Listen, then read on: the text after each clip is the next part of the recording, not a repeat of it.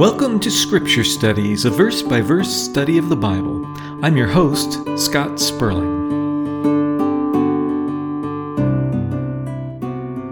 Today we'll be looking at verses 4 through 11 of Romans chapter 8. So grab your Bible, sit back, and open your hearts and minds as we study the Word of God together.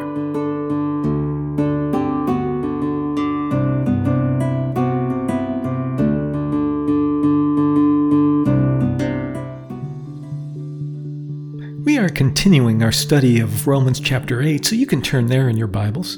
We're on verse 4 ish, I guess, uh, though we talked a little bit about verse 4 in our last study. We'll be looking at verses 4 through 11 this morning. In this section, for the most part, Paul compares those who live according to the flesh with those who live according to the Spirit. So, we'll define what each of those terms means and look at what Paul has to say about them.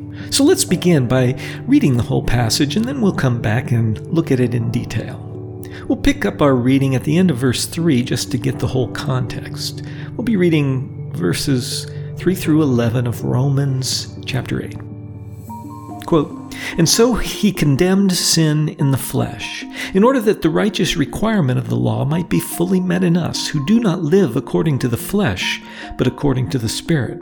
Those who live according to the flesh have their mind set on what the flesh desires, but those who live in accordance with the Spirit have their mind set on what the Spirit desires. The mind governed by the flesh is death, but the mind governed by the Spirit is life and peace. The mind governed by the flesh is hostile to God.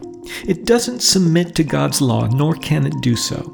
Those who are in the realm of the flesh cannot please God. You, however, are not in the realm of the flesh, but are in the realm of the Spirit, if indeed the Spirit of God lives in you. And if anyone does not have the Spirit of Christ, they do not belong to Christ. But if Christ is in you, your body is dead because of sin, yet your spirit is alive because of righteousness. And if the Spirit of Him who raised Jesus from the dead is living in you, He who raised Christ from the dead will also give life to your mortal bodies through His Spirit who lives in you. Unquote. Paul, not just here in this passage, but other places in the New Testament, speaks often about the flesh and walking in the flesh or being motivated by the things of the flesh. So let's begin by talking about what exactly that means. What does this phrase, living in the flesh, mean? In essence, it's living a life focused primarily on satisfying the needs and wants of your bodily desires. The body has certain instinctual desires air, water, food, sex, power. And so living in the flesh means living primarily to satisfy these needs for yourself. I think the easiest way to look at it is to view living in the flesh as living like an animal. Animals are driven solely by instinct, so their actions are controlled by the desires of their flesh, by these basic animal desires. And humans also have these basic animal desires. As I said, air, water, food, sex, power. And we also have a natural instinct to selfishly satisfy these desires. And if we're driven solely by these animal instincts, then we're living in the flesh. You see, humans are called to do more than that, to, to be more than that. We are made in the image of God, which means that we have been given reasoning capabilities and moral knowledge such that we can rise above living strictly to satisfy our animal instincts. So when Paul, by inspiration of the Holy Spirit, says that we should live by the Spirit and not by the flesh, it's basically God saying, Hey, I made you in the image of God, so now act like it. Don't live like an animal. Don't live merely to strive to please the desires of the flesh. Live as those who are made in the image of God. Now, admittedly, this can be tough sometimes. It's tough because we do have these animal instincts. We do have these fleshly desires. We do desire air, water, food, sex, power. In fact, most of these are actual needs that we have. So there's a fine line to be walked here. We need to make sure that we fulfill these desires and needs in a God sanctioned way, in a way that's according to the law of God and according to the example of Christ.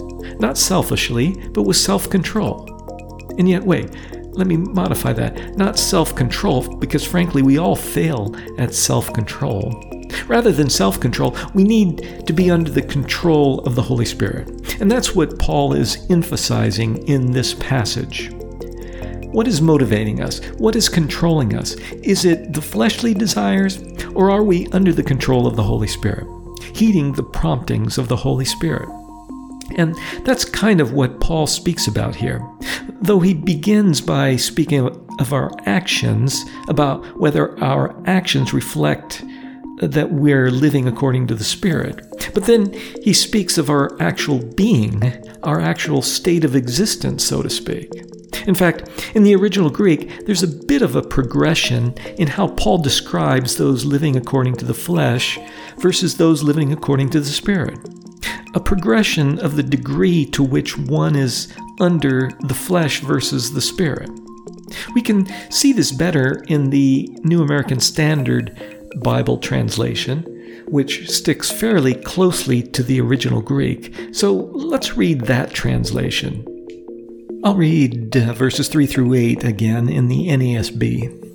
Quote, he condemned sin in the flesh so that the requirement of the law might be fulfilled in us, who do not walk according to the flesh, but according to the Spirit. For those who are according to the flesh set their minds on the things of the flesh, but those who are according to the Spirit, the things of the Spirit. For the mind set on the flesh is death, but the mind set on the Spirit is life and peace, because the mind set on the flesh is hostile toward God. For it does not subject itself to the law of God, for it is not even able to do so. And those who are in the flesh cannot please God. Unquote. This translation shows the progression of things better than in the NIV, and it's closer to what the Greek actually says, which means that it's closer to what Paul actually wrote. So the progression goes like this those who walk according to the flesh, as it says in verse 4, those who are according to the flesh, we find that in verse 5, those who have their minds set on the flesh, that's in verse 6, and then those who are in the flesh. We find that in verse 8. And this progression is kind of typical of the Hebrew style of writing, which is seen quite a bit in the Old Testament, which uses the literary device of parallelism. Parallelism is a literary device where the author gives us parallel statements which are meant to be compared and contrasted with each other.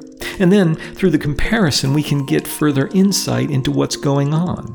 Paul, of course, was educated in Hebrew and educated extensively in the Old Testament writings.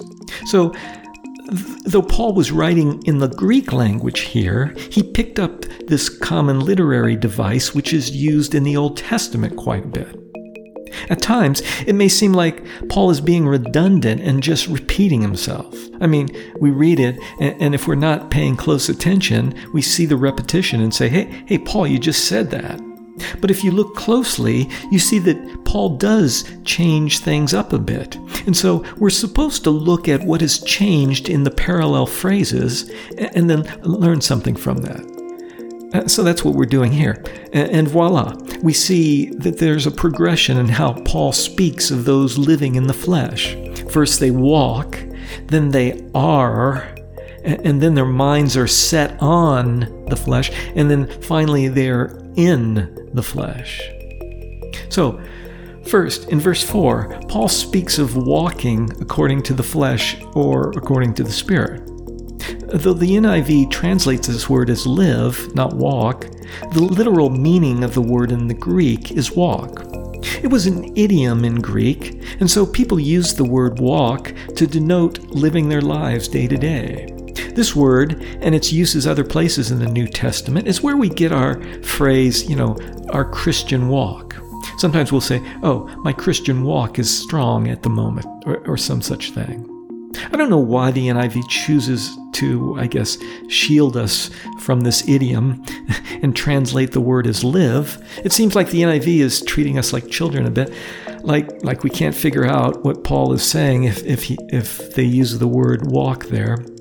And by translating the word as live, they're depriving us of a bit of poetry here. The term walk suggests that one is on the move and going in a certain direction, whereas the word live is, is a bit of a passive verb. So the phrase walk according to the flesh, or alternatively, walk according to the spirit, those phrases suggest that we're actually doing something, acting either according to the flesh or according to the spirit. What Paul is really saying here is that the direction in which you are walking, so to speak, betrays the truthfulness of your faith. True faith demands that there be actions that reflect that faith.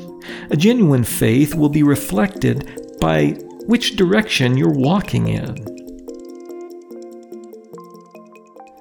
Moving on to verse 5. Again, the word translated live in the NIV in verse 5 is not live in the original Greek. The original Greek has the word to be. And so the NASB, again, has an accurate translation saying, those who are according to the flesh, etc. So the progression here is that in verse 4, a person is walking according to the flesh, meaning doing actions here and there. But in verse 5, that same person is described as being according to the flesh. They are according to the flesh, meaning that their state of existence is according to the flesh. They don't just do things according to the flesh here and there, they actually are according to the flesh. And then in verse 6, uh, we have the phrase, their minds are set on what the flesh desires, meaning that there's a bit of determination there. Their minds are set on carrying out what the flesh desires. Other translations have this as being carnal minded versus being spiritually minded. Which brings up a point. Living the Christian life entails not only carrying out correct and godly actions, but it but it entails that our minds be transformed so that our minds are, are set on the things of the Spirit. An internal purity as well as an external purity is, is required. Because here's the problem whatever internal impurities that you have will eventually be manifested in your external actions. Jesus himself taught us this in Luke chapter 6 45. Here's what he said, quote, a good man brings good things out of the good stored up in his heart, and an evil man brings evil things out of the evil stored up in his heart. For the mouth speaks what the heart is full of. Unquote. Christianity is not a religion where we are saved and then just walk away as if nothing happened. It demands a new life, a new way of life, and a transformed mind. Such a change is really the proof of salvation a new attitude, a new mindset. Such a thing comes with a new Lord. And then, to continue in our progression here, in verse 8, uh, these folks are totally in the flesh, or as the NIV has it, totally in the realm of the flesh. So then, when we have translations which are closer to what Paul wrote, then I think we can see the poetry and even the message of Paul's writing a little clearer. And especially here, we can see why he seems to be repeating himself. He's not really repeating himself. Rather, by using this literary device of parallelism, he's depicting a group of people, on the one hand, who are progressing in living their lives according to the flesh, versus a group of people, on the other hand, who are progressing in living their lives according to the Spirit. And that's what normally occurs in life. A person doesn't really stay on the fence with regard to spiritual matters. You go one way or the other, and that's expressed in the idiom of walking according to the flesh or according to the spirit, as the case may be. You're headed in one direction or the other, making progress toward one or the other. And so naturally, there's always a progression. You're either moving towards living more of a life driven by your fleshly desires, driven by your animal instincts, or you're moving towards living more of a life driven and guided by the Holy Spirit. So, some self reflection here is important, I think. We should examine our lives and evaluate how much of our lives are driven by our animal instincts and how much of our lives are spent living according to the Spirit. Of course, we do have to take care of our bodies, and, and so there will always be a part of our existence taken up with breathing, eat, drinking, eating, etc. But our whole lives shouldn't be wrapped up in tending to the matters of the flesh. There needs to be a significant part of our lives dedicated to the things of the Spirit, helping others, serving the Lord, seeking to learn more about the things of the Spirit by studying and meditating on God's Word, etc. Much of it has to do with what your mind is set on, as it says in verses 5 and 6. What occupies your mind? Are you constantly focused on tending to the desires of the flesh? Or are those things in the backdrop because you're focused on the things of the Spirit? What occupies your mind? So, self reflection is good. We need to find out which of these categories we belong to. Am I living for the flesh or am I living for the Spirit? Because, and this is one of the points that Paul is making here, because we're either in one camp or we're in the other. There's no middle ground. The whole world is divided in this way. Either you're living by the flesh or living by the spirit. You're one or the other. And it's quite important to find out which camp we're in because the stakes are high. Paul tells us exactly how high those stakes are. He tells us the characteristics of both categories those who are in the realm of the flesh versus those who are in the realm of the spirit. For those in the, in the flesh, there is death, a hostility toward God, an inability to obey God, and an inability to please God. That's all said here in these verses, verses 3 through 8. For those in the Spirit, there's life and peace, and a spirit that is alive and a new life in Christ. And, and then in the next passage, which we'll cover next week, Paul goes on with more characteristics of living in the Spirit, and those are adoption as sons of God, a freedom from fear, and an inheritance with Christ.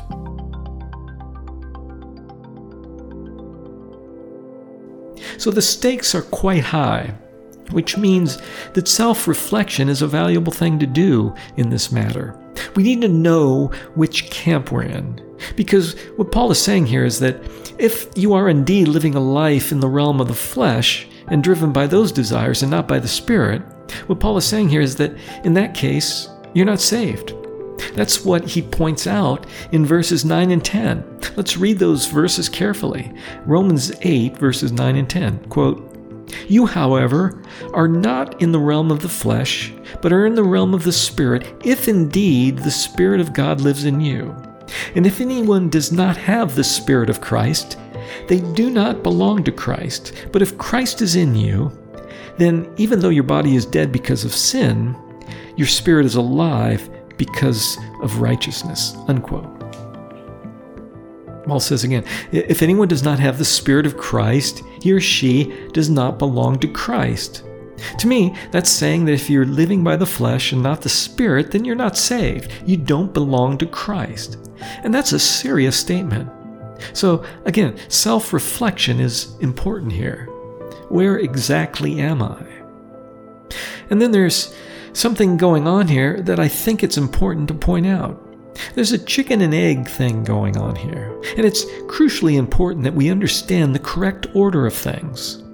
So, pay close attention here, because many people have the wrong understanding of the correct order of things. Many people have the wrong idea about what comes first here. Here's what I mean. Here's the correct order of things. Our salvation comes first, and then through that, we get the gift of the Holy Spirit. And then through that, we begin living by the Spirit because the Holy Spirit is not going to let us live in a way contrary to the Spirit. That's the correct order of things. And it's important that we understand that.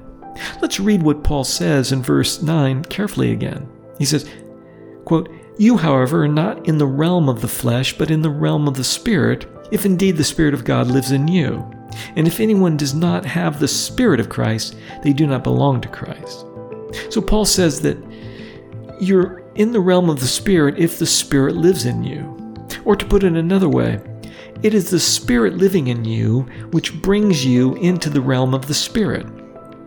You don't work and strive and fight your way into the realm of the Spirit, and then after that get the Spirit. No, the Spirit, through your faith in Christ, comes to live within you, And it's the Spirit who brings you into the realm of the Spirit. It's the Spirit who sets you going on that walk such that you're going in the right direction.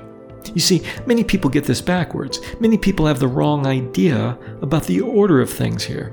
Many people think that, well, first, I need to start living a good life, stop, stop living by the flesh and start living by the Spirit, and then after that, the Holy Spirit will reside in me, and then after that, I'm truly saved. But that's not how it works. That's totally backwards. Here's the order of things. First, you get saved. You, accept, you know, uh, the grace of God through faith in Christ. And then the Spirit of Christ comes to live in you. And then the Holy Spirit gets you walking on the path of the Spirit, such that you enter into the realm of living by the Spirit. So then, what does it mean to get saved, as I said? That's a shorthand that you know Christians use, but it's important to know exactly what that means. How does that happen? Well, first, you acknowledge that you're a sinner. You acknowledge that you've fallen short of God's standard of how you should live. And once you acknowledge that, then you realize that you need the forgiveness for your sins that only comes through Christ. And that forgiveness, according to the Word of God, comes through faith that Christ's sacrifice was sufficient to atone for your sins. And then, in gratitude for all of this, you say, Oh, thank you, Christ. Be the Lord of my life. You've saved me. Now I turn it all over to you. So then, that's how you're saved. And then we're promised here in Romans and in many other places in the New Testament, we're promised that once we have faith in Christ, then the Holy Spirit comes to dwell in us. And then it's the Holy Spirit who starts to change our lives such that we turn around and stop walking in the direction of living according to the flesh. We, we make a U turn and start walking in the direction of living according to the Spirit. So then, that's the true order of things. And it's crucially important that we know and understand the true order of things. Because knowing the order affects how we are to go about fixing things if they aren't right. Our salvation comes first, and then the indwelling of the Spirit, and then the sanctification part, which is the part where we start living by the Spirit and not by the flesh. So, and this is what's so important to understand so the sanctification is the result of our salvation, not the cause of our salvation.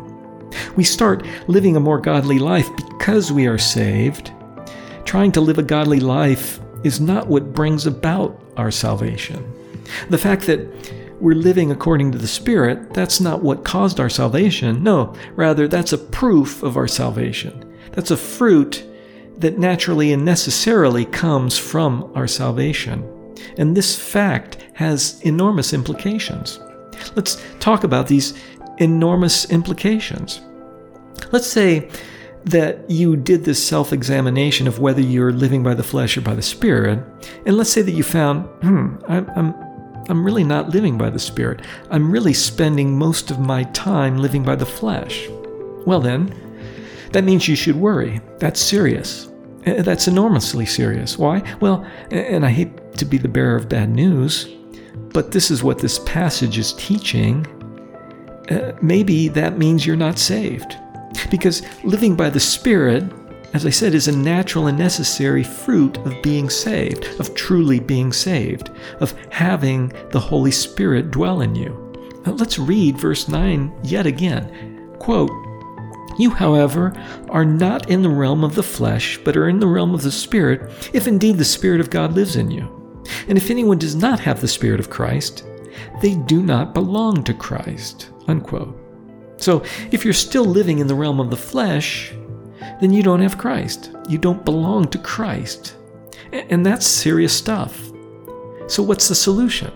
Do I frantically go and start trying to change myself so that I don't do things according to the flesh? That's our natural reaction. Do I start running around trying to find, I don't know, old ladies to help across the street or worthy charities to give my money to or something like that? No, because again, you'll be getting the order wrong. That's not how to fix the problem that you're living in the realm of the flesh. If you're living according to the flesh, the solution is not to go around by your own means and start trying to live according to the Spirit. No, because you'll fail in that. You'll fail because you don't have the Spirit yet. You can't do it on your own. So, no, the solution actually is to get saved. That's the solution. That's the first step in the process. Don't put the cart before the horse. Get saved first, and then all these other things will take care of themselves. And you're not saved by running around and trying to live a better life. You're saved by faith. Just as Paul pointed out in his grand statement of the gospel back in Romans chapter 3. Let's read Romans chapter 3, verses 23 to 25. Quote, For all have sinned and fall short of the glory of God, and all are justified freely by his grace through the redemption that came by Christ Jesus. God presented Christ as a sacrifice of atonement through the shedding of his blood to be received by faith. Unquote. By faith, we're saved. We're saved freely by the grace of God, by faith that Christ atoned for our sins. So, through your self reflection, if you find that you're still in the realm of the flesh, then focus on your need for Christ and your need for the salvation available through Christ. Because that's what's going to turn your life around, such that you start living by the Spirit. Moving on. There's one more thing that I want to bring up here, and that's the various ways that Paul in this passage refers to the Holy Spirit dwelling in us. It's, it's quite interesting. In verse 9, he says, The Spirit of God lives in you. And then later in the same verse, Paul refers to the Holy Spirit as the Spirit of Christ. And then in verse 10, he says, If Christ is in you, as a different way of referring to the Holy Spirit dwelling in us, Christ in us. And then in verse 11, he says, The Spirit of Him who raised Jesus. So it's quite interesting and informative the various ways that Paul refers to the Spirit dwelling in us the Spirit of God, the Spirit of Christ, Christ in us, the Spirit of Him who raised Jesus. This passage, by many scholars, is seen as supporting the doctrine of the Trinity. We see here clearly that the Father, usually called God in the New Testament, we clearly see the Father, the Son, and the Holy Spirit are considered to be individual personalities, and yet there's a unity between them spoken of as well. The Holy Spirit is called the Spirit of God and the Spirit of Christ. And then also, the Holy Spirit in us is referred to as Christ being in us. So we see pictured here the complex kind of relationship between the Father, the Son, and the Holy Spirit, just reflected in the language that Paul uses in these verses. And indeed, the Holy Spirit Himself and the work of the Holy Spirit and how the Holy Spirit works and exactly what it means for the Holy Spirit to dwell in us, well, those are all difficult things for our minds to grasp and worthy of more meditation than we've had a chance to go over today. And indeed, in general, one problem with this passage, and in fact, most of the passages in Romans chapter 8, is that there's far too much to talk about. For instance, we didn't even get to talk about the death and the raising to life spoken of in verses 10 and 11, where Paul says things like, Your body is dead because of sin, but your spirit is alive because of righteousness. And then he goes on to say that if the spirit is living in us, then he will give life to your mortal body through his spirit for or because of his spirit who lives in you. We could spend a lot of time getting to the bottom of all that and meditating on what whether Paul is just speaking of the Spirit giving us life after the death of our bodies, or is there an aspect where we are made alive even during our lives here on earth? But alas, that's the way it is with Romans chapter 8. I have to kind of pick and choose what to focus on because there's so, so much depth here. So I'll leave those things as an exercise for the reader.